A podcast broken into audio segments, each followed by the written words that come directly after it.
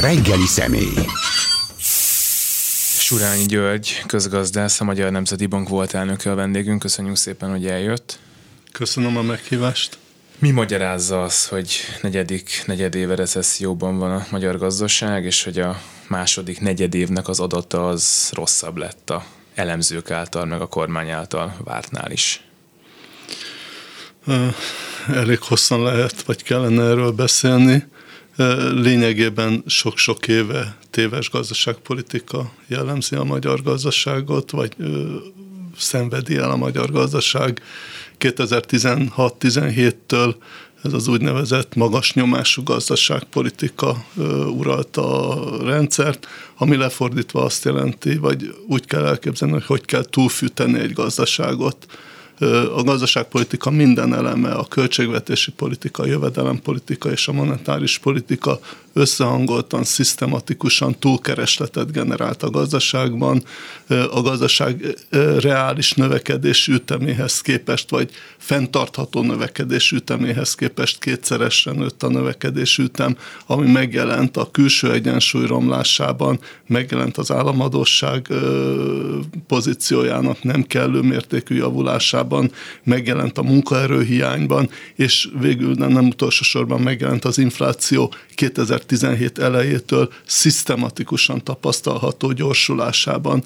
Ezeket a folyamatokat még, meg, még tovább vitte a 2020-as pandémia kapcsán, irányában indokolt és szükséges anticiklikus beavatkozás. A mértéke azonban messze túlment azon, mint ami a helyzet által kívánatos lett volna.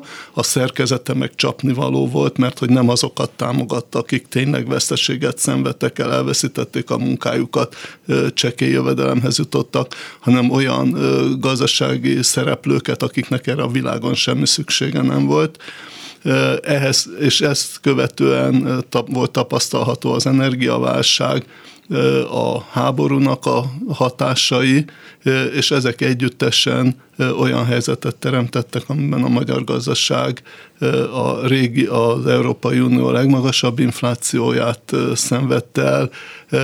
Ennek következően a választásokon, a választások előtt közvetlenül példátlan mértékű túlkeresletet generált a költségvetésen és a jegybankon keresztül a gazdaságpolitika, amit a választások után kénytelenek voltak visszavenni. Ennek a visszavételnek, ennek a nevezük nevén súlyos megszorításnak a következménye az, amin nem kell csodálkozni, hogy a gazdaság egy ilyen recessziós állapotba került.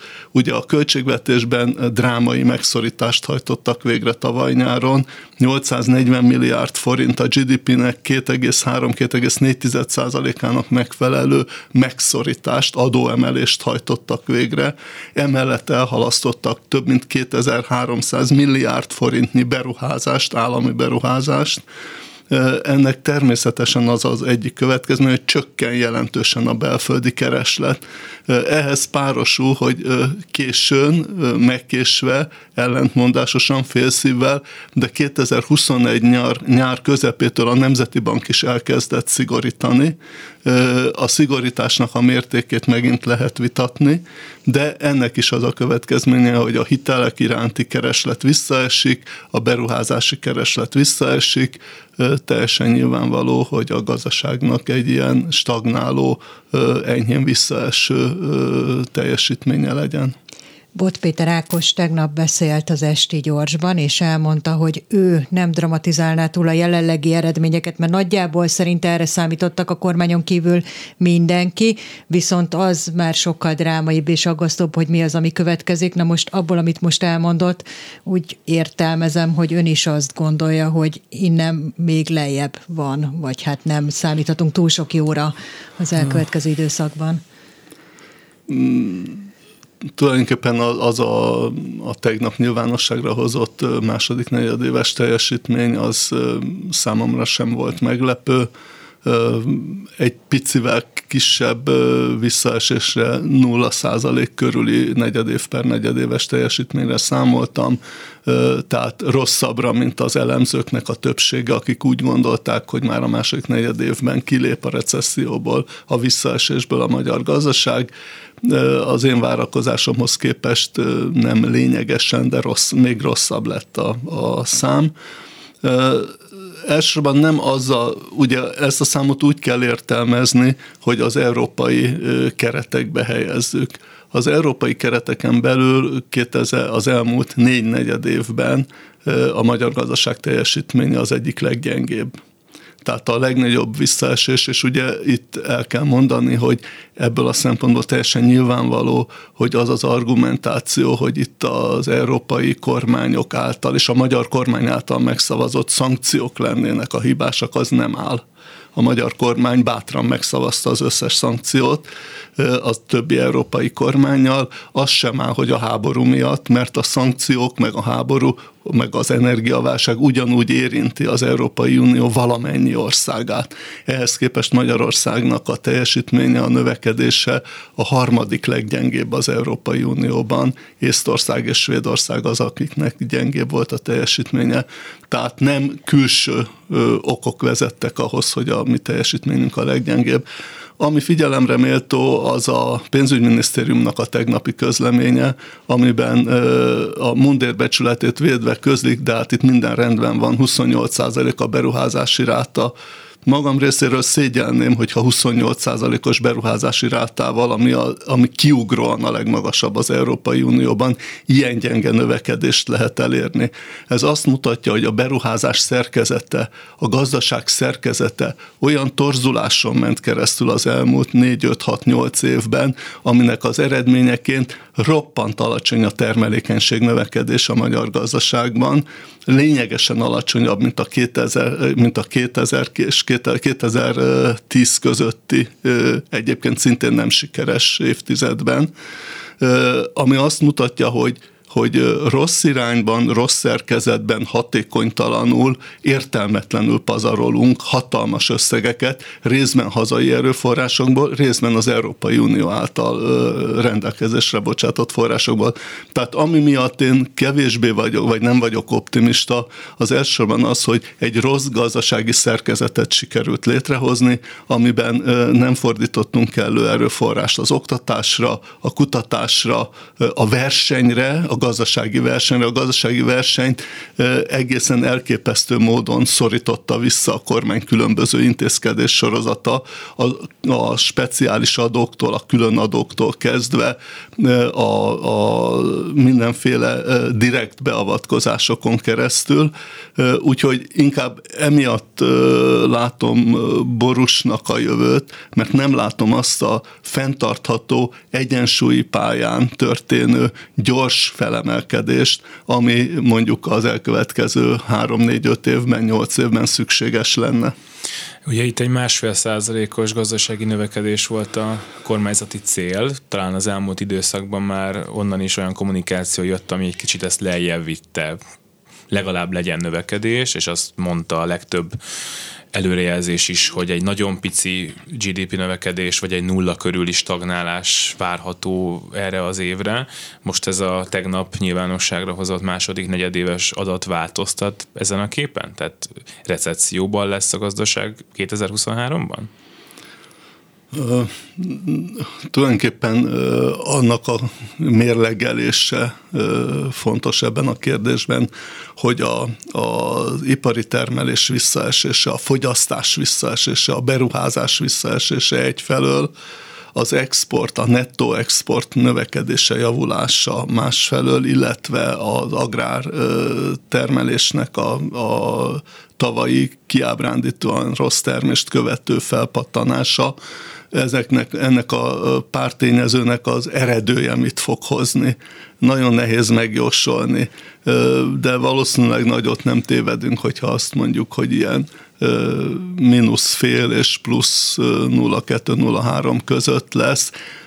Őszintén szólva érdektelen tehát nincs relevanciája annak, hogy mínusz fél vagy, vagy plusz fél, egyik rosszabb, mint a másik, és lényegesen elmarad az unió átlagától.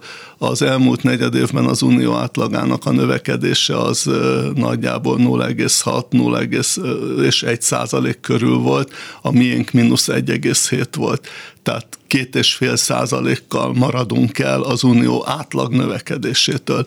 És még egyszer hangsúlyozom, ami a probléma az az, hogy szerkezetében ö, rossz állapotban van a magyar gazdaság, egy nagyon-nagyon alacsony termelékenység növekedési pályán vagyunk, a munkaerőtartalékok kimerültek, ennek következtében fenntartható, felzárkózó növekedésnek, egyensúlyi növekedésnek nagyon-nagyon szűk forrásai vannak akkor még időzünk el ott, hogy a piaci verseny hiánya miatt nem hatékonyak a beruházások, amit az imént is említett.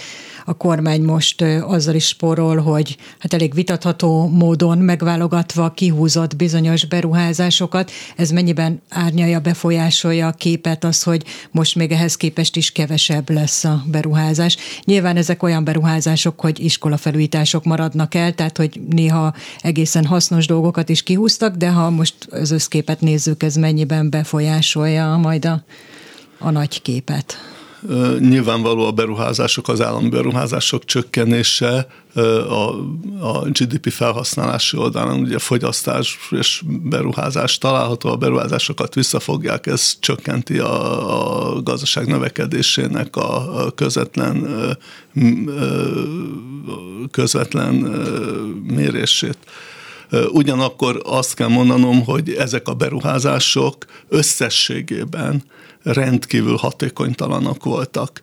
Tehát nem biztos, hogy ezeknek a visszafogása káros, mert egy csomó olyan fejlesztést valósított meg a kormány, amelyeknek nem volt itt az ideje, nem volt megalapozott, ugye amit mindig mindenhol el kell mondani, ez az elképesztő mértékű sportirány, sportcélú beruházás nyilvánvalóan nem járul hozzá se a növek, hosszú távú növekedéshez, sőt a növekedés csökkenti, mert a fenntartásához szükséges bevétele, a, a költségeket a bevételeik nem fedezik.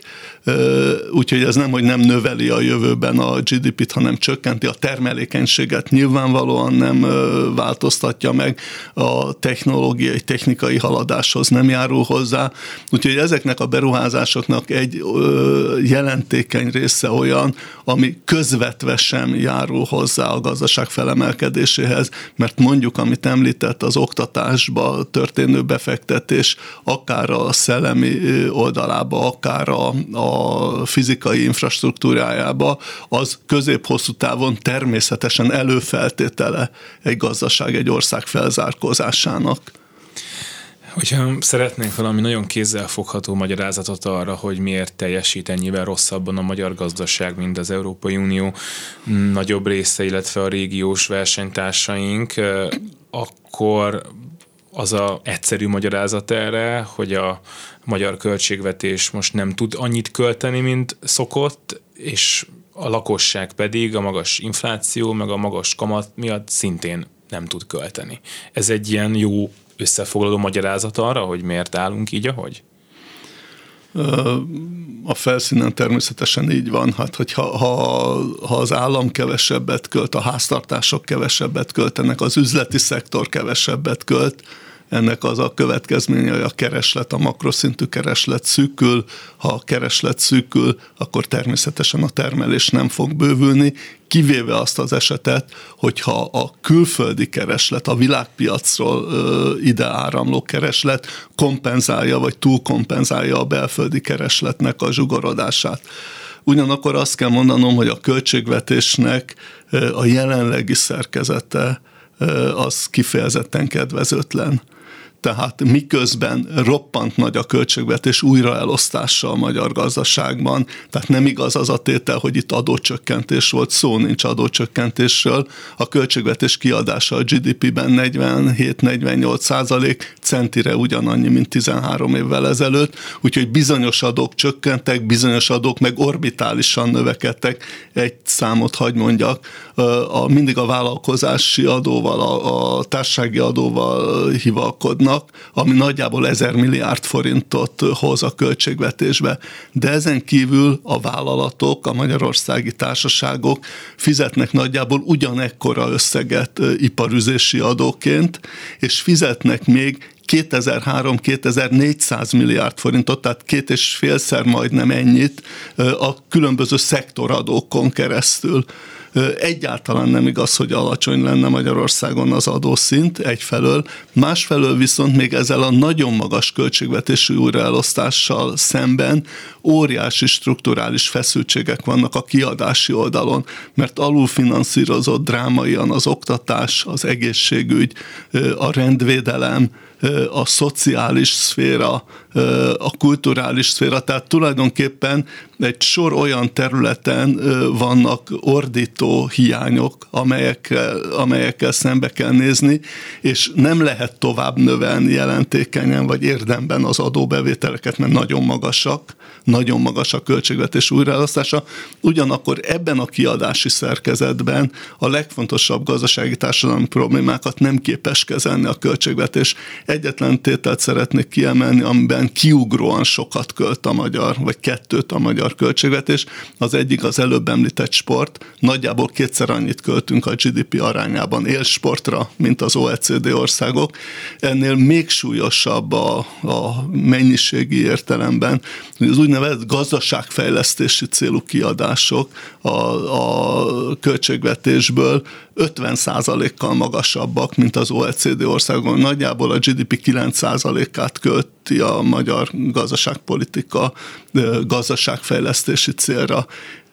Megint hangsúlyozom, hogy önmagában ez is túl sok, az államnak nincs feladata, nincs, nem lenne ennyi feladata a gazdaságban, de emellett rendkívül rossz szerkezetben költi. Tehát nem arra költi, hogy, hogy a technikai haladás, a, a, a korszerű technológiák, a gazdaság digitalizációja, stb. kerüljön előtérbe, hanem kifejezetten hatékonytalan rossz beruházások finanszírozására, és hatékonytalanul elvileg is elfogadhatatlan módon rettenetesen sok vissza nem térítendő ingyen pénzt tesz a magánvállalkozások zsebébe, ami teljesen abszurd. Pontosan erre akartam rákérdezni, hogy vannak egyrészt a súlyosan versenytorzító szektoradók, másrészt pedig ezek az ingyenes támogatások, ezek hosszú távon mekkora kárt okoznak? Ezek rövid távon is súlyos kárt okoznak. A, abból kellene kiindulni, hogy egy magángazdaságban, piacgazdaságban, ahol a versenynek kellene szelektálnia és az eredményeket előkészíteni, elvben is ö, helytelen és rossz ö, út az, hogy magánzsebekben vissza nem térítendő ingyen pénzeket adnak. Ez egyszerűen teljesen szembe megy a piacgazdaság logikájával. Ö, teljesen normális, hogyha valaki versenyképes, ö, hatékony, ö, kell, kellő vállalkozási tapasztalata van, akkor a kockázattal szemben, amit vállal, hogy tudnék a saját tőkéjét vagy kölcsöntőkét befektet, profithoz jut, akár magas profithoz is. Ehhez viszont semmi köze nincs annak, hogy ingyen pénzt adjanak. Az ingyen pénz elvileg is két vagy három kimenete van az ingyen pénznek olyan beruházásokat tesz profitabilissá, amelyek egyébként nem lennének versenyképesek, nem lennének piacképesek egyfelől, vagy olyanokat hoz helyzetbe, akik ugyan versenyképesek lennének, de így zsebre teszik ezt a pénzt, vagy a kettőnek a kombinációja. Ez mind a három a hatékonyság, a versenyképesség, a piacképesség eróziójához vezet, nem beszélve arról, hogy drámai erkölcsi károkat okoz egy gazdaságban. Talán ezen a ponton érdemes az akkumulátorgyárakról beszélni egy kicsit, hiszen ezek a beruházások is kapnak állami támogatást, mind a nagy beruházások is általában, nem csak a kisebb cégek. Mit gondol arról, hogy a kormány úgy tűnik, hogy a jövőt azt most arra tette fel, hogy a magyar gazdaság az akkumulátort fog gyártani? Röviden azt mondanám, hogy nagyon kockázatos. Egyfelől nagyon kockázatos, másfelől nem az a probléma, hogy akkumulátor gyártanak Magyarországon, hanem az a probléma, hogy ennek a mértéke messze meghaladja a magyar gazdaság kiegyensúlyozott, organikus, normális szerkezeti feltételeit.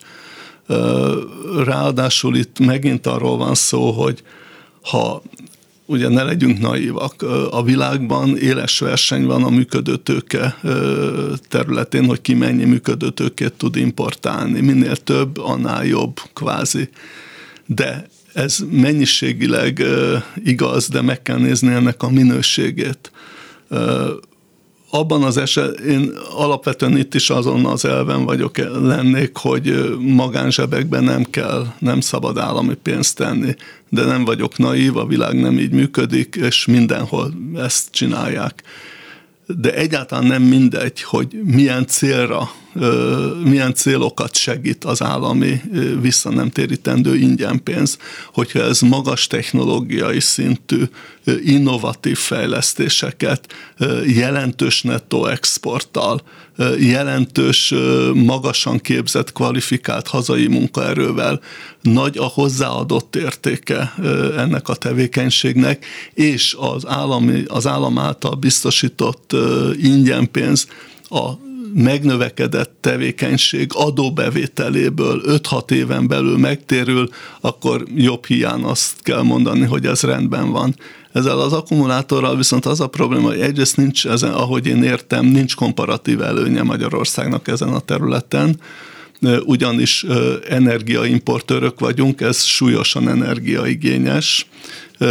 A, a vízzel ugyan az ország rendben jól ellátott, de úgy tűnik, hogy ha ennyi akkumulátort csinálunk, ez túlságosan sok, sok vizet veszel a hozzáadott értéke ennek a tevékenységnek rendkívül alacsony. Ennek következtében ja, alacsony képzettségű munkaerőt igényel, olyan munkaerőt, ami nincs Magyarországon, mert elfogyott a munkaerőtartalék. A nettó exportja az valószínűleg szabad szemmel alig látható, hiszen ha figyelembe vesszük, hogy külön ö, gáz ö, erőműveket kell építeni, ami rendkívül, rendkívül importigényes. Ezután a gáz teljes egészében importból jön az országba. Az akkumulátor gyártáshoz bejövő alapanyagok, részegységek, stb. szintén import.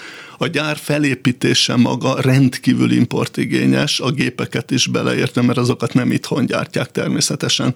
Az alkalmazott munkaerő javarésze nem magyar lesz, ennek következtében a kifizetett bérnek egy jelentékeny része is ki fog repülni az országból. Nos, ezek után, ami nettó exportként rendelkezésre áll, mert hogy ugye, amit elmondtam, az majdnem minden importot jelent, az, az csekély, nagyon csekély. Az állami támogatásnak a megtérülése pedig bizonyos számítások szerint olyan 10-12 év legjobb esetben, tehát nincs olyan kritériuma ennek a fejlesztésnek, ami, ami közvetlenül igazolná, indokolná, hogy ezt ilyen mértékben csináljuk.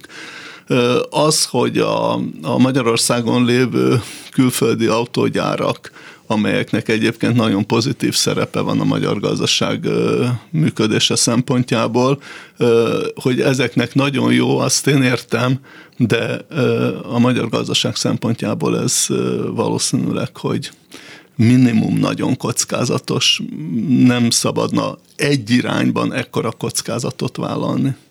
És akkor én még elidőznék egy kicsit ott, hogy import munkaerő akikről lehet tudni, hogy hát valószínűleg jó eséllyel le fogják szorítani a béreket, illetve hiába például a VDS próbál ez ellen tenni, de nyilvánvalóan az érdekérvényesítő képességük is alacsonyabb lesz.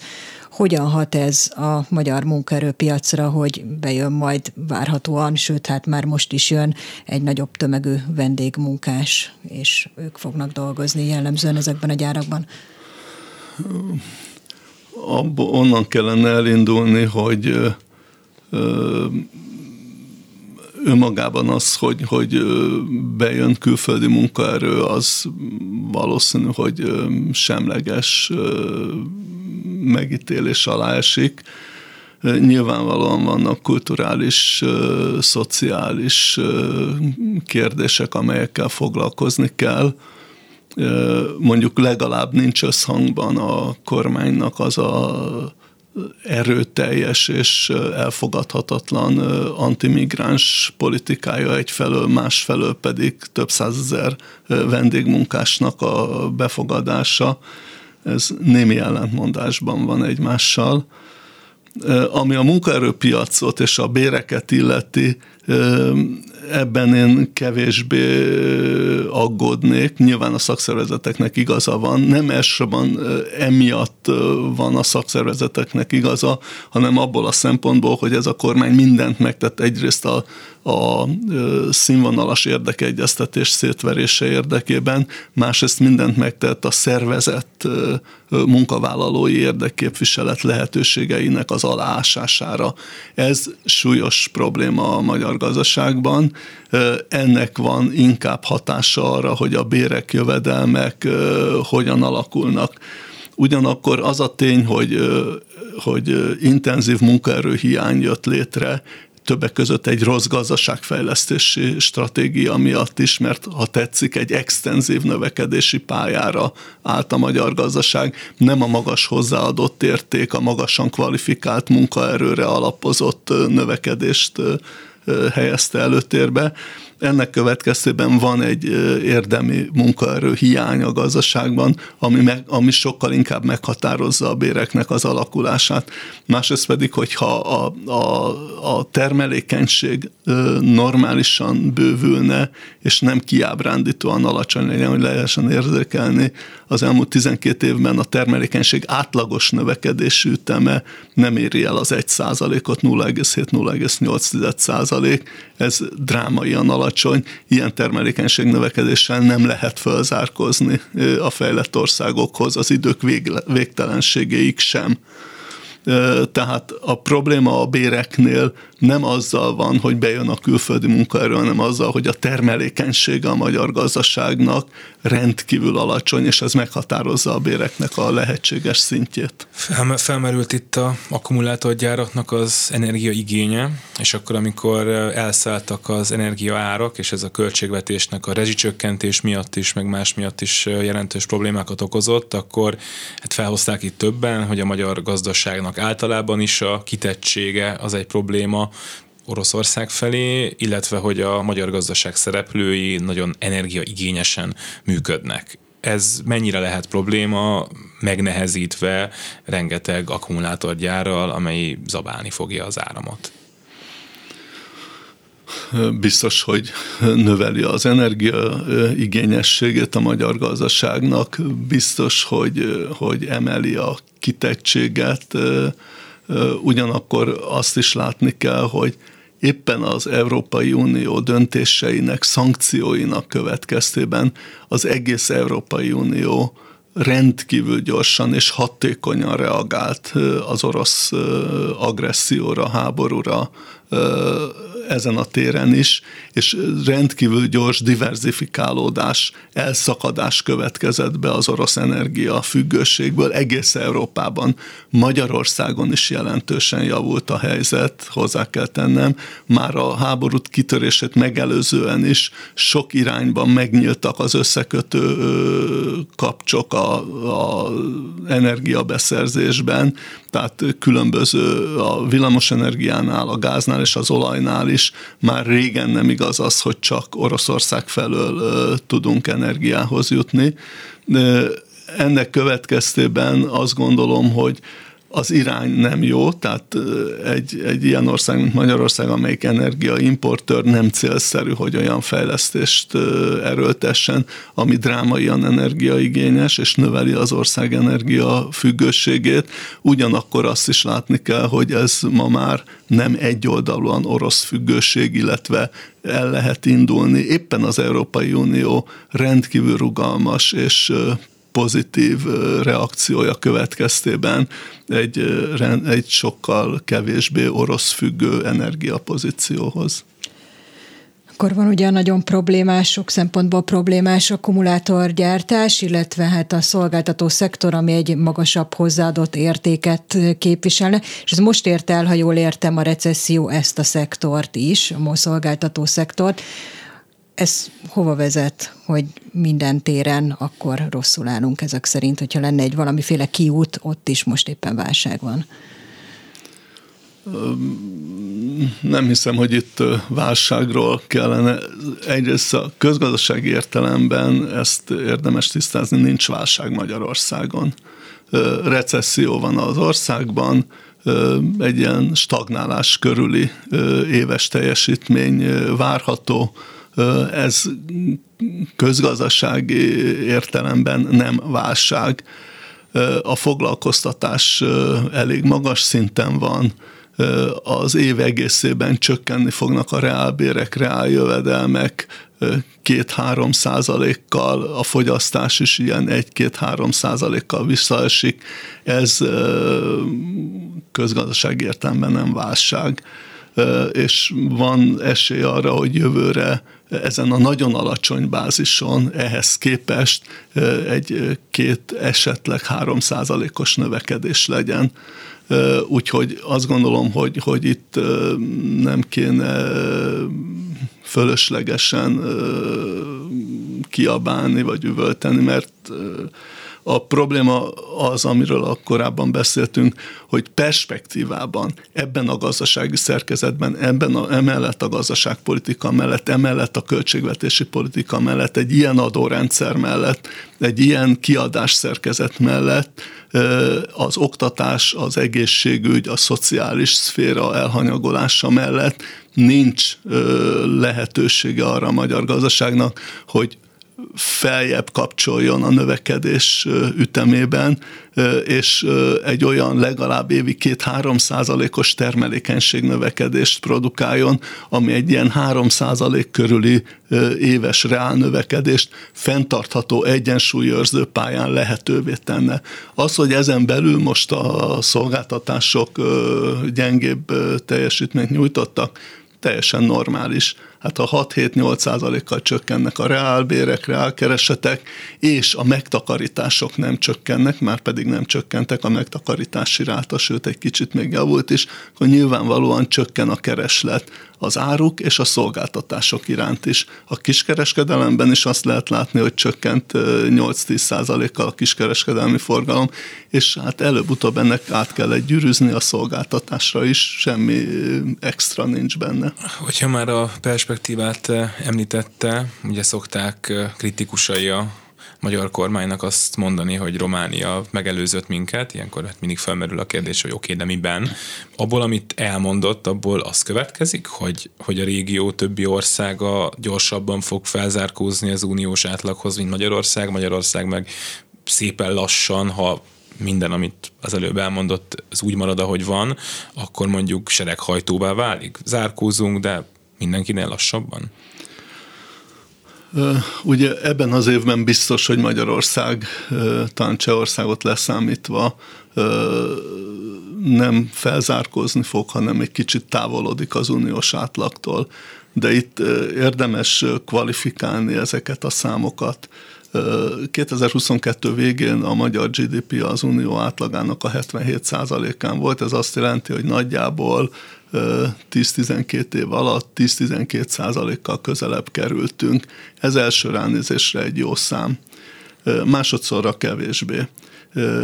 Részint azért, mert ebben a felzárkózásban benne van az, hogy egy pár ország Európában igen rosszul teljesített az elmúlt 10-12 évben, tehát Portugália, Spanyolország, Olaszország, Görögország, Szlovákia, amelyek jelentősen lehúzták az uniós átlagot, ehhez képest van előrelépés. A második, ami, ami a kvalifikációhoz szükséges, hogy még 12 évvel ezelőtt Magyarország az egyfőre jutó GDP-t tekintve a, a velünk csatlakozó országokkal összevetve a negyedik helyen állt, ma összesen egy ország áll mögöttünk, és mondjuk Horvátország, Szlovákia olyan a körül van, mint mi. Tehát lényegesen visszaestünk ebben a rangsorban, tehát sokkal lassabban zárkoztunk fel, mint a többiek. A harmadik probléma, ami szükség, amit érdemes figyelembe venni, az az, hogy a GDP növekedése önmagában nem mutatja jól egy gazdaság fejlettségét, illetve különösen nem mutatja jól az életszínvonal alakulását. Hogy ö, csatoljak vissza ehhez a 28%-os beruházási rátára. A 28%-os beruházási ráta azt jelenti, hogy a fogyasztásra sokkal kevesebb marad. Az Európai Unióban a beruházási ráta az nagyjából a GDP-nek átlagosan 20-21-19 százaléka körül van, 22, a régióban is kiugróan a legmagasabb a mi rátánk. Ez azt jelenti, hogy fogyasztásra jóval kevesebb marad.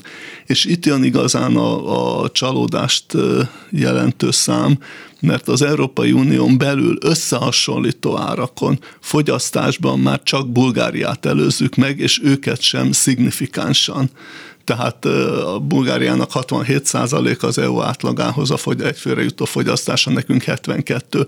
Nagyjából e körül van a szlovák, valamivel magasabb a horvát, de megelőz az összes többi, a balti államok, Románia, Lengyelország, Csehország, Szlovéniáról nem is beszélve, hát azok fejlett országok bőven megelőznek. Vagyis azt mondanám, hogy, hogy a, figyelembe véve a, a, a jelenlegi helyzetet, a gazdaság szerkezeti problémáit, nem vagyok optimista abban, hogy változatlan gazdaságpolitikai elképzelés mentén gyorsabban tudnánk felzárkózni az unió átlagához. Akkor még beszéljünk egy kicsit erről a rettenetes inflációs pályáról, amit bejár Magyarország. Oszkó Péter azt mondta, hogy most már, bár ő is említette, amit ön a legelején, hogy késve lépett az MNB, de most már végül is elvégzi azt a munkát, amit el kell ilyenkor végezni, de pontosan arról beszél ő is, amiről ön is, hogy lehet, hogy lesz itt, sőt biztos, hogy lesz egy személyű infláció, azzal nem vagyunk kinn a vízből, hiszen itt annyival több és összetettebb probléma van, hogy azt még görgetjük magunk előtt akkor is, hogyha majd egy számjegyű lesz az infláció, és körülbelül ezen a téren egy helyen lesz leszünk a többi európai országgal? Hát az jó lenne, ha egy helyen lennénk a többi európai országgal. Év végére reális az esélye annak, hogy egy számjegyű legyen az infláció, de azért azt is látni kell, hogy itt, itt sincsenek csodák. Mitől is egy számjegyű az infláció? Egyrészt, hogy orbitális magas a bázis, ahonnan, tehát nem arról van szó, hogy megállt az infláció, az infláció üteme a növekedési üteme csökkent. Nem megállt, hanem csökkent, nem letörtük, csökkent az infláció növekedési üteme egyfelől.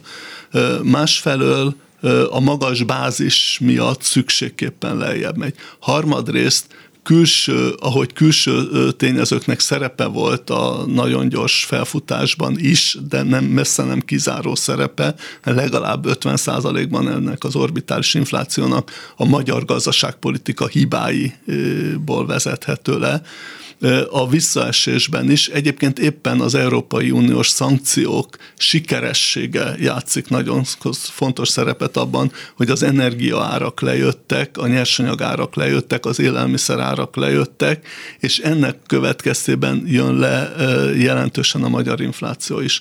A belső motorok, a belső inflációs motorok pedig attól ö, szelidülnek, attól jönnek vissza, hogy rendkívül nagy megszorítás van, kereslet visszafogás van a magyar gazdaságban, adóemelések az állami szférában, a költségvetési szférában drámai reáljövedelem csökkenés, mert amiről beszéltünk, hogy a reálbérek olyan évi átlagban 2-3 százalékkal csökkennek, ez a költségvetési szférában 7-8 százalék, 9 százalék, ami egy óriási megszorítást jelent a kormány részéről a, épp az állami szférában foglalkoztatottakkal szemben, tanárokkal, egészségügyiekkel, szociális szféra, rendédelmi szféra, amerre nézünk, nagyon súlyos reálkeresett csökkenést lehet látni.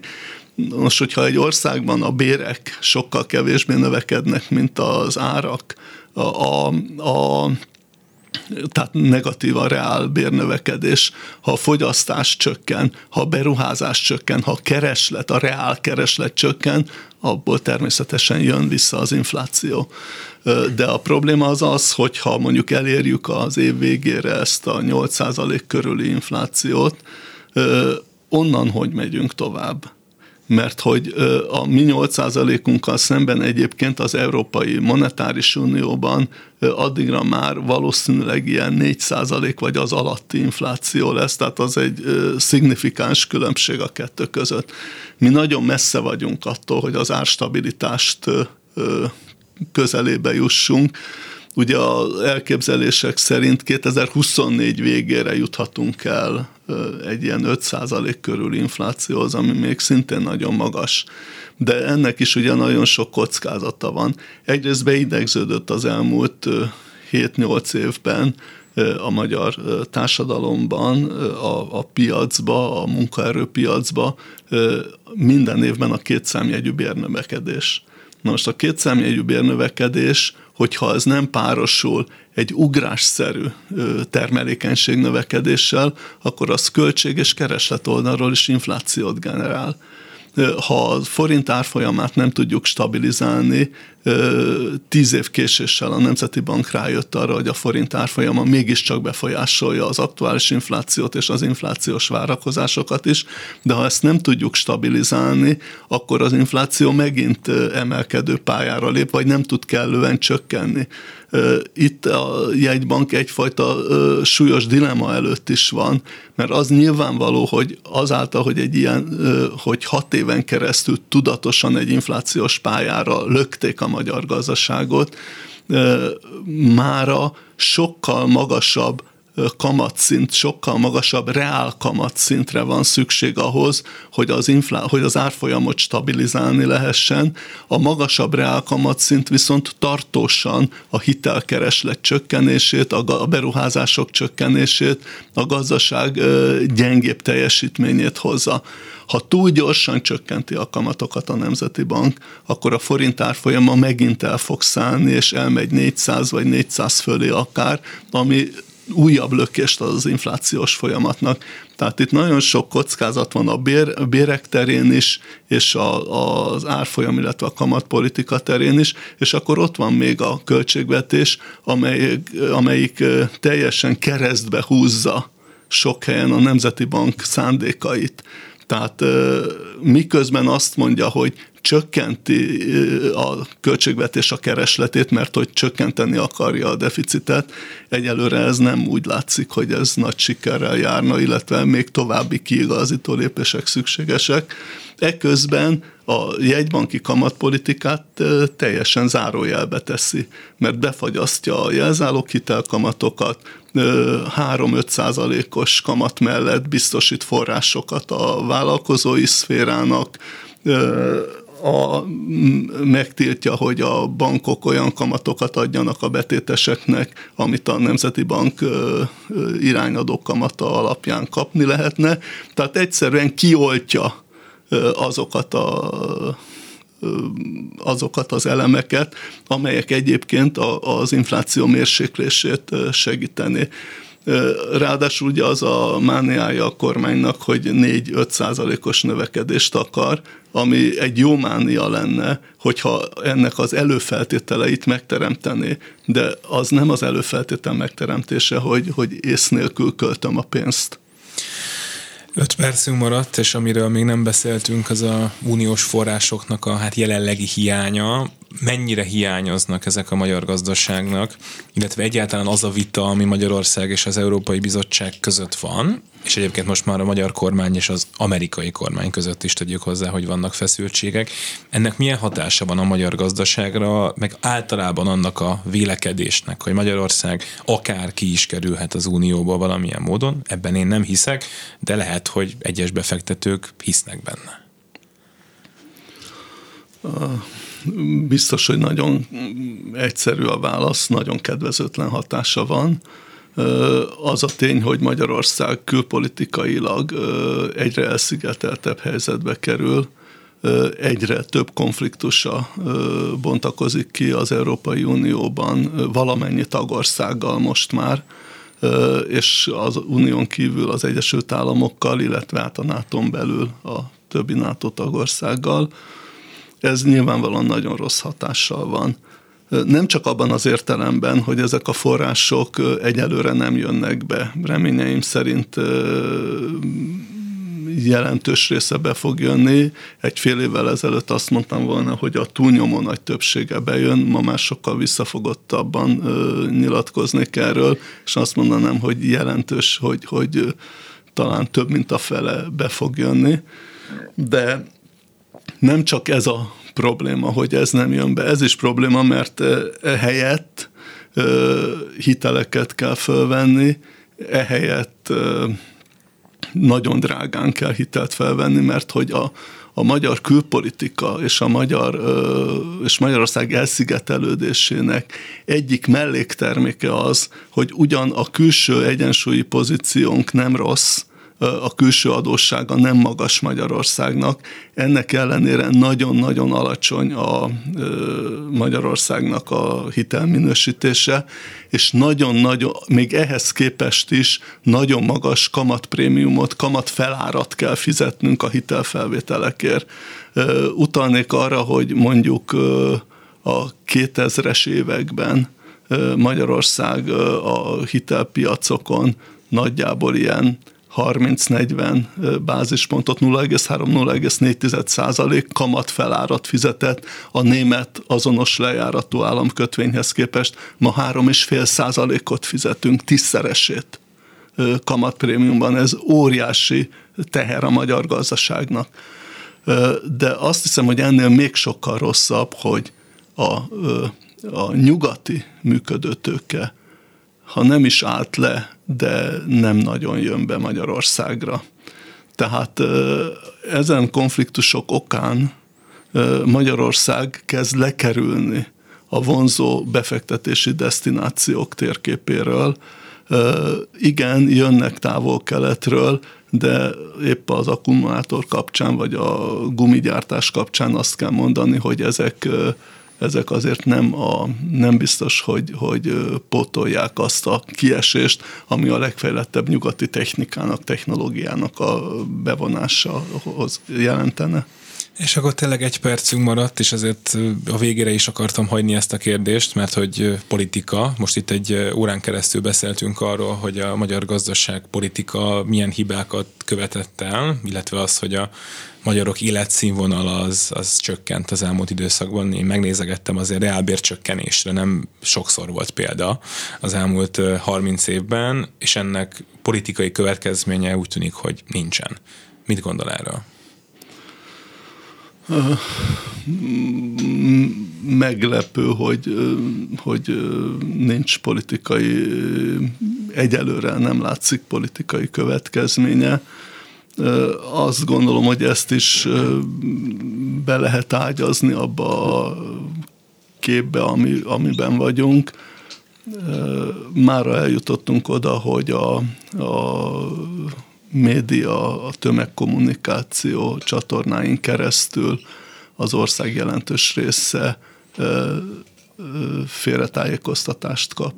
Tehát egy ügyes agymosáson keresztül el lehet hitetni azt, hogy itt a világok legjobbika van, a leggyorsabban növekedünk. Ha probléma van, az csak az ellenséges külső tényezőknek a következménye, a rossz Európai Uniós döntések következménye, amiben ez megint csak hozzá kell tennem, hogy minden szankciós csomagot a magyar kormány megszavazott tehát akkor először magával vitassa meg ezeket a hibákat, és utána ö, mutogasson másokra. Ö, úgyhogy azt gondolom, hogy, hogy ö, itt ö, komoly, komoly ö, félrevezetés ö, áldozata a társadalom. Másrészt pedig ö, azt azért látni kell, hogy a reálbérek csökkenése, ami ebben az évben nagyon jelentős volt, azért ezt megelőzte az elmúlt 5-6 évben egy elég jelentős reálbéremelkedés. Tehát nem arról van szó, hogy, hogy folyamatosan teret vesz, veszítenek az emberek, azt pedig a magyar társadalom döntő többsége nem érzékeli, nem látja, nincs személyes tapasztalása, hogy a világhoz, a körülöttünk lévő, a nekünk referenciát jelentő világhoz képest csúszunk lefelé. Surányi György, közgazdász, a Magyar Nemzeti Bank volt elnöke. Nagyon szépen köszönjük, hogy itt volt.